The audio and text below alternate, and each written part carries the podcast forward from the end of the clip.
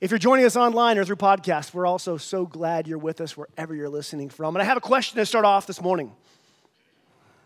You know, with the orchard, we believe the Bible. We believe in Jesus above all things. We believe Jesus said the Bible is summed up in these two simple things love God and love people. So it makes me wonder what's the primary promise of the Bible? Like, if you were to think it through and you were going to answer that question, what would you say is the primary promise from cover to cover? I bet many of us would say that it's, it's that God loves us and God forgives us or God's going to give us eternal life. But the answer is none of those are correct. The primary promise and theme of the Bible is that God wants to be present and near his people. That's the primary promise of God's word. It begins in the Garden of Eden. And God creates humanity. Why? So that He can come down and He can be with them. Jesus' last words to His disciples I will be with you always. And then he sends the Holy Spirit who will be with those of us who follow Jesus. The Bible is the primary promise is there's a God who wants to be with you. Now, we're going to be looking at some new names of God throughout this Genesis series. And if you're just joining us as we're going through Genesis, man, you missed last week. I would go catch last week's, but we've been looking at some different names of God that have come up in the, in the last few weeks. We got El Roi, the God who sees. Then last week we had Yahweh Jireh, the God who provides. But this week, as we're going through Genesis, we're going to come to a name that's Yahweh Shammah. And it might be new to you. Yahweh Shammah it means he's the God who's there, the God who's present, the God who is close. Yahweh Shammah is a beautiful name, and I've told you before that the names of God are like facets of a diamond. It's, it's, it's all God, but every name is a new facet of what He's like, a beautiful insight into something about Him the God who provides, the God who sees, and the God who is present and near today, Yahweh Shammah. But I want us to be a little bit honest today, actually, a lot honest. One thing that we, as the Orchard members, we, we keep saying is we got to be real about these things. We don't want to just be come in here in church and fake it and pretend like we're all okay. If we're if we're honest, we would all admit there are times, and now might be one of them for you, when God doesn't seem all that present, does he? There have been times, and you might be in a time where it seems that God isn't quite as close as you hoped as you are promised, as much as you desire. Some of you have been on this journey for a while. You know in your head, you know that uh, anytime you call on God, He hears. But have you ever had the feeling that your prayers are just hitting the ceiling? Like, God, where are you? If we could be a little more honest, I think many of us would admit God doesn't feel as close as we'd hoped because there's those things. There's those times when, when things go wrong, or our circumstances go wrong, or something goes wrong in the life of a loved one, and we, we just go, Where are you, God? Like, where are you in this? If you're present, I, I can't see you in any part of this tragedy or this hardship. And then those times, there's those private moments. Maybe you've had them here in this building, maybe you've had them by yourself, where you genuinely reach out reach out in prayer eh, for God, hoping to, to receive from Him, and it seems as if you get nothing. Like, we need to be honest about some of these things. Whether you're a church veteran, whether you're a rookie, or whether you're a skeptic here today, each of our hearts have at some point cried out for more of God, more in a situation where we need help. And I believe the more that we've been crying out for, I believe that's where Yahweh Shammah wants to meet us. You see, what we don't need today is more head knowledge. Hey, God's there. What we don't need today is just more of that. Because what I think, if, if you're like me, your soul, your spirit is crying out to have an authentic experience with God. And if you've ever had one of those, you know there's nothing like it. To have an experience with God, to have a moment where you feel His Spirit quickening you. Yes, we may have head knowledge that God is always with us, but we can admit that sometimes that just isn't enough. We want to know He's near us. And more than that, more than just to know He's near us, I believe us a step further. We want to know that He's facing us, that He sees us, that He smiles at us, that His face is turned toward us, not away from us. Famous theologian Dallas Willard tells the story. His mother died tragically when he was a young boy. And you can imagine how that would affect a young boy's heart.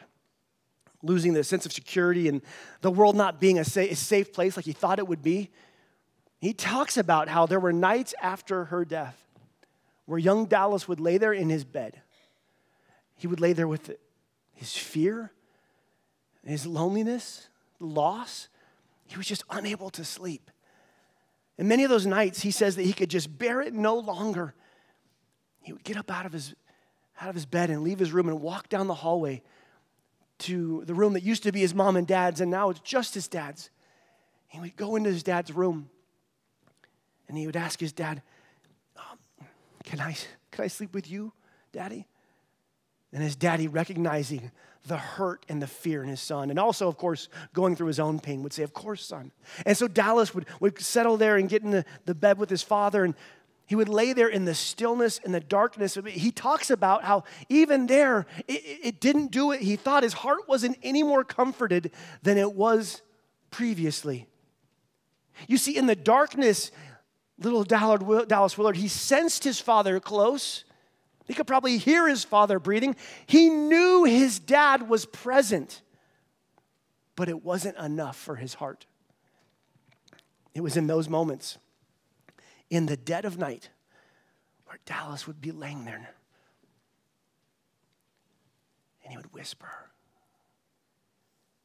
Daddy, is your face toward me? his dad would say, Yes, son and Dallas would drift off into sleep. You see, knowing that his dad was present, just knowing that his dad was near, knowing that his dad was there, for, for Dallas at that age, it wasn't enough. He wanted to know that his father's face was toward him.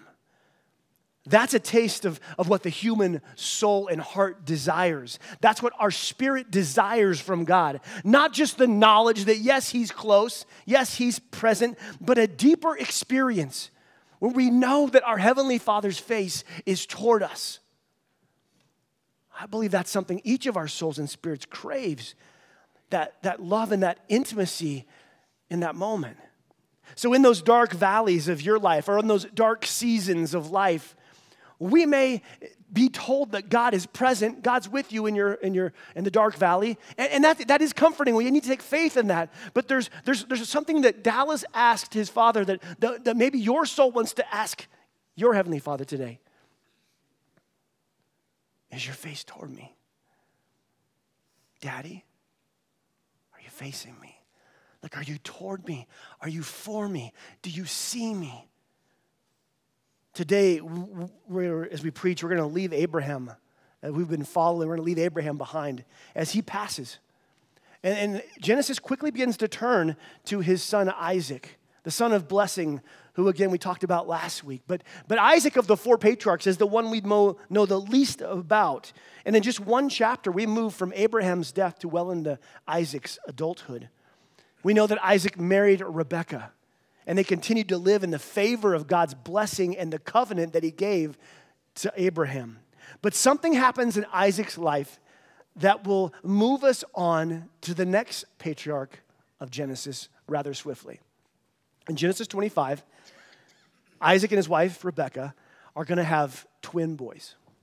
The older son is Esau, the younger is Jacob. Now, the older boy, Esau, he's a, a manly man, he's an outdoorsman. Jacob, not so much. Let's look how the Bible describes them here in Genesis. As the boys grew up, Esau became a skillful hunter. He was an outdoorsman, but Jacob had a quiet temperament, preferring to stay at home. One translation calls Jacob a tent dweller, which is the Bible's nice way of saying city boy, perhaps. You got Esau, he's outside, he's camping and fishing and hiking and hunting, while Jacob is playing alone in his room with his Legos. Esau was favored by his father. We read it says here in the Bible Isaac loved Esau because he enjoyed eating wild game Esau brought home, but Rebekah loved Jacob. Now, that might not seem like a huge deal, the, but in this ancient culture, the fact that Isaac, the patriarch, favors his son Esau while Rebekah favors her son Jacob, this means a whole lot to these boys and their future. You see, in the ancient of days, the eldest son, he would get two very important things. The eldest son would get, first of all, what's called the birthright. The birthright means he would inherit most of the family's um, wealth, the estate. He would carry on the family's lineage and honor. He, it would be a, it, the honor would be upon him upon his father's death. And oftentimes it meant that the oldest son would get the entire business. He would take over the flocks, he would take over the herds. He would be the patriarch. The second honor that the oldest son would, would receive is the father's blessing. The patriarch at one point would, would place his, his hands on his oldest son and pray a prayer of blessing upon the son. He would pray, God, let all the favor that's been upon me now rest on my son. May all the favor that you've granted me, may it be upon my son. And the eldest son would get the birthright and the blessings. These are, these are very important. It, it, very important for their future. It meant that Esau was going to get the cattle, the servants, the land, the wealth. And when his father passed away, he would receive all the favor that was upon Isaac onto himself. Esau is in line to get this. Jacob, he wants it. We fast forward some decades, and in a moment of weakness, we find Esau comes in from hunting and he's unsuccessful. And if you're a hunter, you know the feeling, right? That's most of the time. Uh, wives, m- many of your husbands are gone right now being unsuccessful. So you, we understand in our culture what this means. One day, when Jacob was cooking some stew, Esau arrived home from the wilderness, exhausted and hungry. Esau said to Jacob, I'm starved. Give me some of that red stew. All right, Jacob replied, but trade me your birthright as firstborn son. Esau goes, Look, I'm dying here. Like I'm dying of starvation. What good is a birthright to me now when I'm about to die? Like, like a birthright is something for then, but I need something now. Jacob said, First you must swear that your birthright is mine. And so Esau took, swore an oath, thereby selling his, the rights of the firstborn to his brother Jacob. Then Jacob gave Esau some bread and lentil stew. Esau ate the meal and got up and left. A bowl of stew for a birthright. He tried to, Esau trades his, his entire future for an immediate fix. And, and that is funny and that is foolish until we realize that we do this all the time. How often are we guilty of trading the sacred things for temporary fixes, immediate gratification? How often do we trade away the, the virtues that matter most in life for vices that will only leave us hungrier when we're done? We trade our purity for a bowl of internet soup. We trade our character for a bowl of financial gain. Anytime I trade what is eh, worth in heaven, a heavenly worth, for an immediate fix, the price tag is always greater than I can imagine. We can't laugh too much at Esau because we need to look at our own lives and see where we are trading the things of God for immediate and temporary gratification. But Jacob, he walks away from this moment, now having the birthright. He's not satisfied, he, he wants the blessing as well. As they continue to grow, Isaac feels like he's going to die soon. Now he ends up going to be living for a lot longer, but he feels like his days are coming to an end. And so he wants to, to bring Esau in and pray the family blessing over him. So we read here in verse 2 I'm an old man now, said Isaac. I don't know when I may die. Take your bow and quiver full of arrows, Esau, and go out in the open country and hunt some wild game for me. Prepare my favorite dish, that venison stroganoff, whatever it would be, that stew. Bring it here for me to eat. Then I'll pronounce blessing that belongs to you that belongs to you, my firstborn son, before I die. To mark the moment of this blessing, he asked Esau to bring him his favorite bowl of wild game stew. But something curious happens here. You see, someone was listening, and here's this conversation. Isaac's wife, Rebecca, hears the entire thing. She hears the request for a wild game soup, and she comes up with this plan. And she immediately runs to the kitchen and begins whipping up her own batch of stew. There's a lot of stew in this family, a lot of soups, you know? They get another cookbook, you'd think. You know, try something else. It's okay. She comes up with a plan and she brings Jacob in for Jacob to pretend to be Esau and get this blessing. But listen to Jacob's response. He says, Look, look, mom, Jacob replied to Rebekah, my brother Esau, he's a hairy man. And my skin is smooth. what if what if father touches me? Which he will. He puts his hands on his son to convey the blessing. What happens if he touches me? He'll know it's me trying to trick him. And if he figures out in the middle of a blessing that it's actually a trick, he will bring a curse upon me. Like, like if, if he figures this out, it's going to be a curse. So Rebecca, she tells her son Jacob to go change into something a little more furry. And they take some goat hair and put it on the back of the neck and the forearm, the places the father would, would hold for the blessing. So, hairy Jacob is now ar- armed with a steamy bowl of wild game soup. He enters his blind father's tent, hoping to pass off as Esau. And the trick works. And Jacob exits that tent with the birthright and the blessing. It's a good moment for Jacob, a bad moment for Esau. When, when, this, when the truth of this comes out, it says that Isaac shakes in sadness when he realizes what's happened, and Esau is enraged. You can imagine this. He swears an oath that he will kill his younger brother. Jacob hears of this. He hears of this oath. He hears of the anger. Of course, he's going to be angry. And he immediately goes from family blessing to family outcast. Jacob has to flee. He can't, he just tricked his father. His brother wants him dead. So he has to leave the family and go travel across country. And this is no celebratory, blessed son with the birthright leaving to go strike out on his own. No, there was no fanfare. There's no, nothing like that. This was a midnight camel ride to nowhere. He's just fleeing, he's getting away. He's a disgraced son. His name means deceiver. He's fleeing an angry family. He flees his brother's rage, and in Genesis 28, it says that Jacob, reach, says Jacob reaches a certain place in Genesis 28, which I, that stood out to me as if somebody had circled it. And here's the reason the Bible is notorious. If there's a pile of sticks, somebody in the Bible has named it. Like, like, like, they name everything. Everything has a name. Everything has a meaning. A meaning. And then just Jacob, he, he's fleeing and he stops for the night at a certain place. That means this is just nothing. There's nothing special about this place where he stops. And my mind wonders what Jacob would have felt that night. And if you put yourself in the story, put yourself into Jacob and wonder as he laid down and made a rock for a pillow, what was he feeling? Because you know those moments. You have those quiet moments. We all have them. It's the moments between when you're awake and asleep. It's those last quiet moments of the day where our hearts are often the hardest on ourselves, where things are often the clearest. The first thing I think that Jacob felt was very alone. The family he had loved, the family he had learned to live with, he was now an outcast. And he had very little chance of reconciling.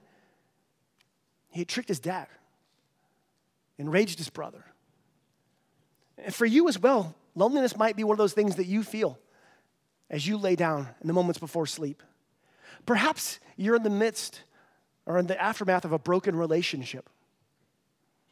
Maybe you're in the midst of a breaking one.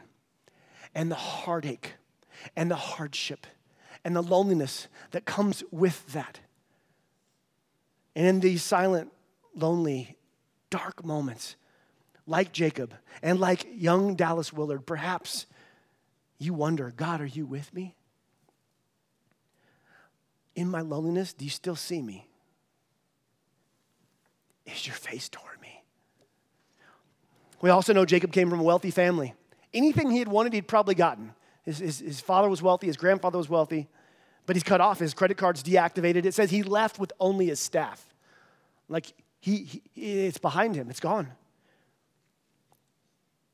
How would he make ends meet? Like, where would he go? What's the plan, Jacob? You got a birthright and a blessing for a place you left. Good luck with that. He was human like us, and I bet, I bet he laid there at night wondering, what do I do? Where do I go? Uh, I had a five year plan, and this was not it. So maybe like Jacob, you lie awake at night and you have numbers going through your head. And not the counting sheep kind of numbers, real numbers with real consequences, like bills to pay and debt, groceries, payments. Lying there with the weight of financial uncertainty upon your chest. Perhaps you've wondered, God, where are you in this mess? Like, where are you? Are you for me? Is your face toward me? I bet Jacob laid there for sure in his own guilt and shame. I mean, he he just he just tricked his father. You know, it's those kind of quiet moments before sleep that the, the, the, the consequences of our decisions have a certain like nauseating clarity as we see what we've done in our past. And there can be shame and guilt. And how many of us lie there in those, in those still minutes playing tapes of things that we have done or that's been done to us over and over and over. And we hear, we, we just have the guilt and the shame. And we might ask, God, after all that I've done, do you even still want anything to do with me? Do you even want to look at me? Or imagine God just wearing a frown at us for what we have done. We have all had these times. We've all had those nights. We've all had these stressful seasons and big changes and, and tragedies and struggles. We, we've all gone through these that, that cause us to ask these deeper questions like, God, where are you? And are you for me? And Daddy, is your face toward me? And the thought that God is just somewhere around isn't quite comforting. The thought that, yes, God is near, for some of those moments, it just isn't enough. We desire more. We want more. Like Dallas Willard described, Daddy, are you facing? Is your face toward me? It's in, it's in that mood, it's on that night where God does something and he shows up extraordinarily in Jacob's life. It's the first recorded dream in the Bible, Genesis 28 12. Jacob sees a ladder with angels going up and going down. And he sees God standing above him, and the words that Yahweh speaks over him must have been like water to Jacob's parched spirit. Listen to this. I am the Lord, the God of Abraham. Well, he knows God of Abraham. That's his grandfather. He's heard the stories. He's heard all the stories of, grand, of old Grandpappy Abe and how God promised him these things and has a, a, covenant with him. He goes, I'm the Lord, the God of Abraham and the God of Isaac. He, he's heard the story from his dad. He's heard his dad's account probably of when he was tied up and God provided a ram. He's, he's heard the stories. But God says, I am the God of Abraham, the God of Isaac.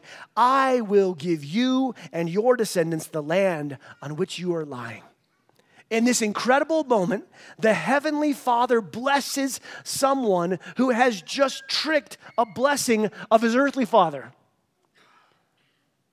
The grace of God is incredible. Yahweh tells Jacob that Abraham's ancient covenant will now be upon him, not with Esau. Can you imagine this? This is huge. This, this is supernatural birthright and blessing all in one. All that I was giving, God would say, all that I was giving to, you, to Abraham and Isaac, it is now with you. But God continues.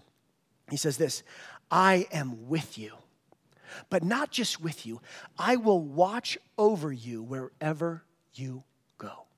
Now, to watch over someone, your face must be toward. I'm going to be with you, but my face is, my face is toward you, my boy.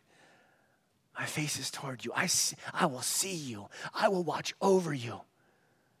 Not only God co- covenant promise, but Yahweh Shammah promises Jacob that his holy presence will go with him and before him and watch over him. To a lonely person at an ordinary place, can you imagine how it must have felt for Jacob to hear those words. When he wakes up, he is in a completely different headspace. And he says something, one of my favorite verses in the Bible. He says something I hope that we all get the privilege of saying sometime this week. He says, Genesis 28 16, Surely the Lord is in this place, and I was not aware of it. I love that one. Uh, we should, I, I hope we say that every day at some point. Surely the Lord was with me in my office, and I was unaware of it. Surely the Lord was with me in my truck and I was just unaware of it. God was here. Remember, it was just a certain place, it was an ordinary place. He was here. I, I didn't know he was here, Jacob says. He went to bed alone and anxious and abandoned, but God was there with him, for him, and he didn't even know it. In honor of this moment, Jacob takes a stone pillow, turns it on his side, and adds some more rocks, and he renames the place Bethel, which means house of the Lord. This is a special place, house of the Lord, where Yahweh Shammah became a reality. Now, what does this mean to us? It means that Yahweh Shammah can be present and we fail to recognize it. Was Yahweh Shammah present the night before, before Jacob fell asleep? Yes. In fact, if God is always with us, if God is always with us, then isn't it true that we're most always unaware of his presence? If he's always with us, we are most often unaware of his presence. Jacob, Jacob assumed it was an ordinary place. He, he assumed it, it became extraordinary. But in truth, Yahweh Shammah had been present the whole time. And he just was unaware of it. And so he turned his pillow, his rock pillow, into a monument and called it Bethel.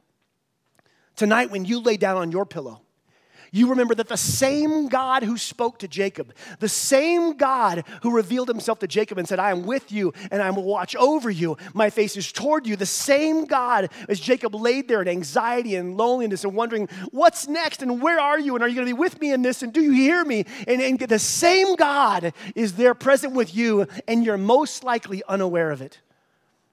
But you can pray tonight, Yahweh Shammah, reveal yourself. Speak to me. Be present with me. Show me where you are. In fact, as this reality sinks into our life, we will begin to realize that God is always with us, His face is always toward us, and we're just unaware of it. Then in my office, in my truck, in my house, in my ups, in my dark seasons, in my hardships, He is with me. But not just with me, His face is toward me and toward you. When you know that God's love and face is toward you, you know what it does? It changes you. There are a few things in this, and here's a little example. There are a few things I love in this world more than my daughter, Selah, little seven year old.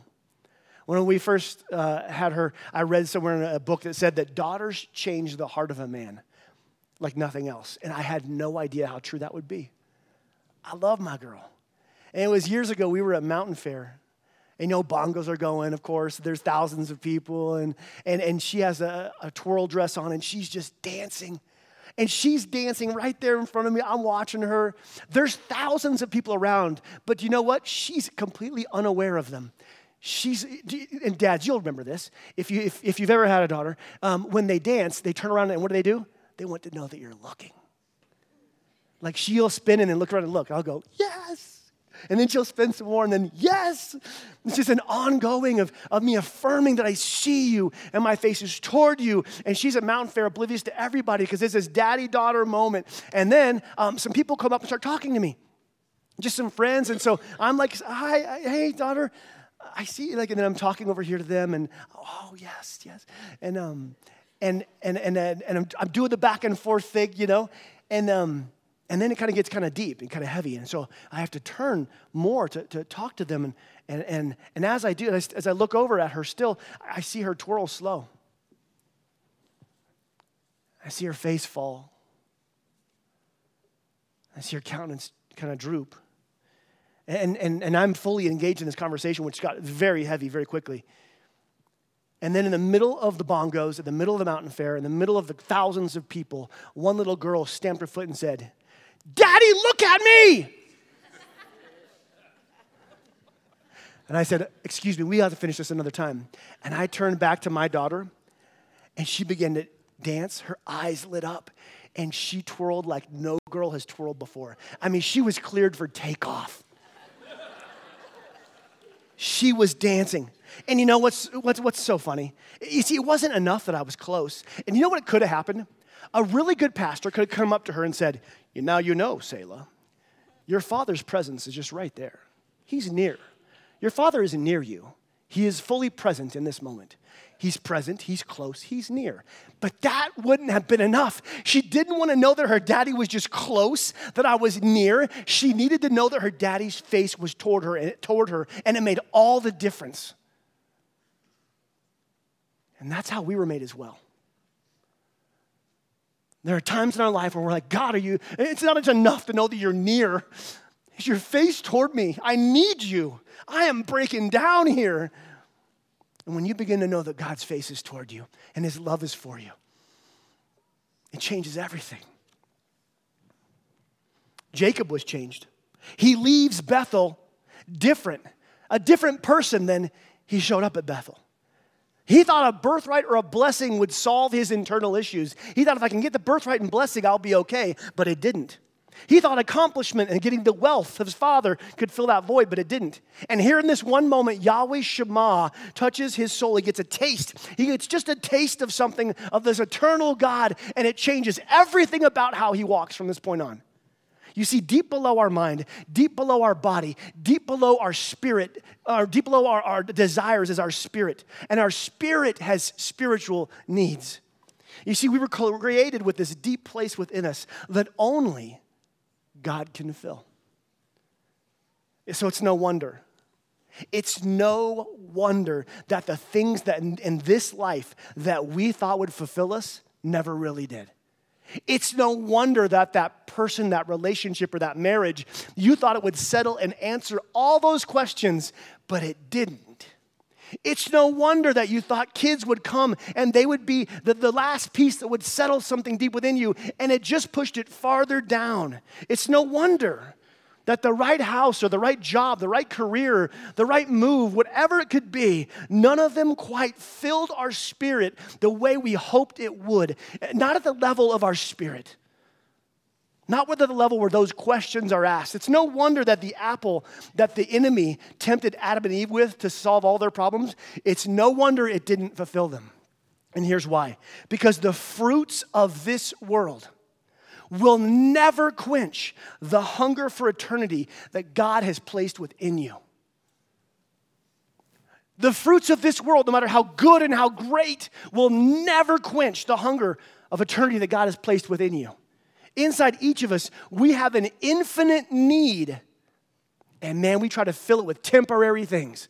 But if you have an infinite need, only something infinite can truly fill that, which show, tells us we were created by an infinite God. You know, it'd be nice to think that after Bethel, that um, Jacob, that his life was easy, right? I mean, when you have an experience with God, a real experience with God, it's smooth sailing from there right? Puppy dogs, rainbows, all those things.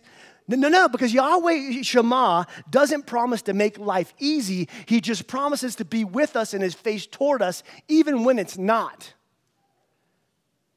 And so many years later, many years later, Jacob has now accumulated massive wealth, servants, flocks. He has a huge amount of wealth.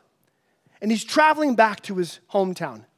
And his brother, Esau, sends out a welcoming committee, himself included, of 400 armed men to welcome Jacob back home. As far as Jacob knows, Esau is intending to fulfill the oath that he made when they were younger to kill his younger brother. Jacob was, of course, nervous and anxious. And much like that evening previous in Bethel, you know what he did? He left everyone else behind and he went and camped out by himself. I think he did that on purpose. He, he wanted to hear, he wanted to, he wanted to have something from God. He, he laid down there that night with all the anxiety, all the emotion. He would meet Esau tomorrow, and everything he had done could come to an end as Esau decided it's over. And in Genesis 32, it's one of the most curious events in the entire Bible. I wanted to preach a whole sermon on this at some point. God shows up in physical form, a theophany, as we've talked before in the past. But instead of a sweet meeting, they begin to wrestle. They begin to wrestle. Uh, Jacob furiously struggles with God. And now, now God could have whipped Jacob in, in, in, an instant, but God's not interested in defeating Jacob. He's interested in transforming Jacob. They grapple throughout the night, and Jacob refuses to let go, pleading for God to bless him. And, and right here, three name changes take place. The first one is when God asks Jacob his name. Now, God knows his name, he's asking his identity Who are you? And Jacob answers, I'm Jacob, Yaakov, the deceiver. That's what his name means. God replies, You shall no longer be called Jacob, your name shall be called Israel. Israel means struggles with God. It's the name of, his people to this day. The second name change is rather amazing because previously in the Bible, God had referred to himself as the God of Abraham, the God of Isaac. Two really good patriarchs, right? That's Jacob's grandfather and father. But if, if you read past this moment onto the rest, a lot of the rest of the Bible, this new name shows up the God of Jacob. You see, God knows all of Jacob's shortcomings, all his failings, and instead of glossing over it, he redeems it and makes it glorified. He takes the name, he, he says, I'm the God of Jacob. He even keeps his old name. I'm the God of Abraham, Isaac, and the God of Jacob. It's amazing how Yahweh Shammah can take and redeem our old past. And there are things in your life that God wants to take. There are things in your past that you don't even want to think about things that were, you've done, things that were done to you. And Yahweh Shammah wants to take the things that have hurt us the most, and that's where He wants to do some of the most beautiful work He can. You see, when you encounter Yahweh Shammah, He doesn't make those things disappear, He makes them holy. I'll say this the worst circumstances I have faced in my life, the most heartbreaking, places, private moments in my life where I have been crying face down into the carpet until I could cry no longer. In those moments, in those places of breaking, God has brought the most beauty and the most healing ministry for others. In the worst of my life, Yahweh Shammah has transformed it into something holy. And he does it here with Jacob. God uses the worst of our past to transform us and to reveal himself through us to other people. I mean, Jacob was probably ashamed of who he was. His name was evidence of all of his sin. His name, Jacob the deceiver, was evidence of his sin. And God says, I got that name. I'll take that. I am the God of Jacob. Orchard, God can take the worst thing that you've ever been through, that has ever done, and use it for redemption for yourself and for others. He can take the dung heap of our sin and make it into something that's a monument to His grace. He can take the failings of our past and reveal it for victories in our future. That's what He does. See, that's what Yahweh Shammah does. He is present. He is near. He sees you. He is facing you. His face is toward you. He takes your darkest seasons and in those places does the most work. The third name change in the story.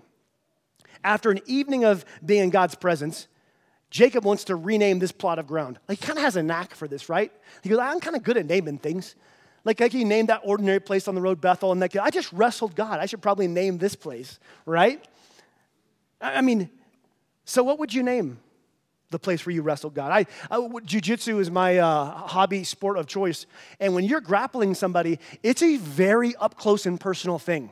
You get to know people real quick, which is always interesting when people from a church, they, they sign up for the jiu-jitsu and they're, they're, they get, they say, do you ever get to wrestle your pastor before? I say, if, if, if you tap me, you don't have to tithe, but if I tap you, you have to double tithe. Just kidding. But they always have to double tithe. What do you name, what do you name the, the, the plot of ground? Where you have wrestled, where you've grappled with God. You've had this moment. What word would do it justice? If you're reading in Genesis, it says Jacob builds an altar there, and in, in the language it says he names the place Penuel, and Penuel means face of God. Because it was there he grappled with the face of God, face to face. Not only was God near him, not only was God, God with him, but Yahweh Shammah was, was for him, and his face was toward him. After you have an encounter with God and you realize that God's face is toward you, it will change you forever. And we see amazing transformation in Jacob's life. Once he realizes that Yahweh Shammah is, is, is with him and for him, he, he never walks the same again. He changed his name, but more than that, he changed his heart, he changed his character. And God wants to change you as well. And this is the offer of Yahweh Shammah character, deep character, change, and transformation. Change, transformation in our past, and our present, and for our future. And so we need to begin to, here's, here's the thing, we need to begin to open our eyes and be aware of where God is. Because what often happens is we say, uh, uh, Where are you, God? And as Jacob would say, Surely God was in this place and I didn't know it. So it's time for us to open our eyes and open our radar for Yahweh Shammah that He is near, that He sees us, and His face is for us. As we go into communion this morning, and as you take the, uh, the bread and the juice, the symbol of the sacrifice of Jesus. Let us once again remember that Yahweh Shammah came in the flesh and saw people face to face. And let's thank Jesus for his sacrifice. But let's also remember as we take communion today the symbol of his death and resurrection.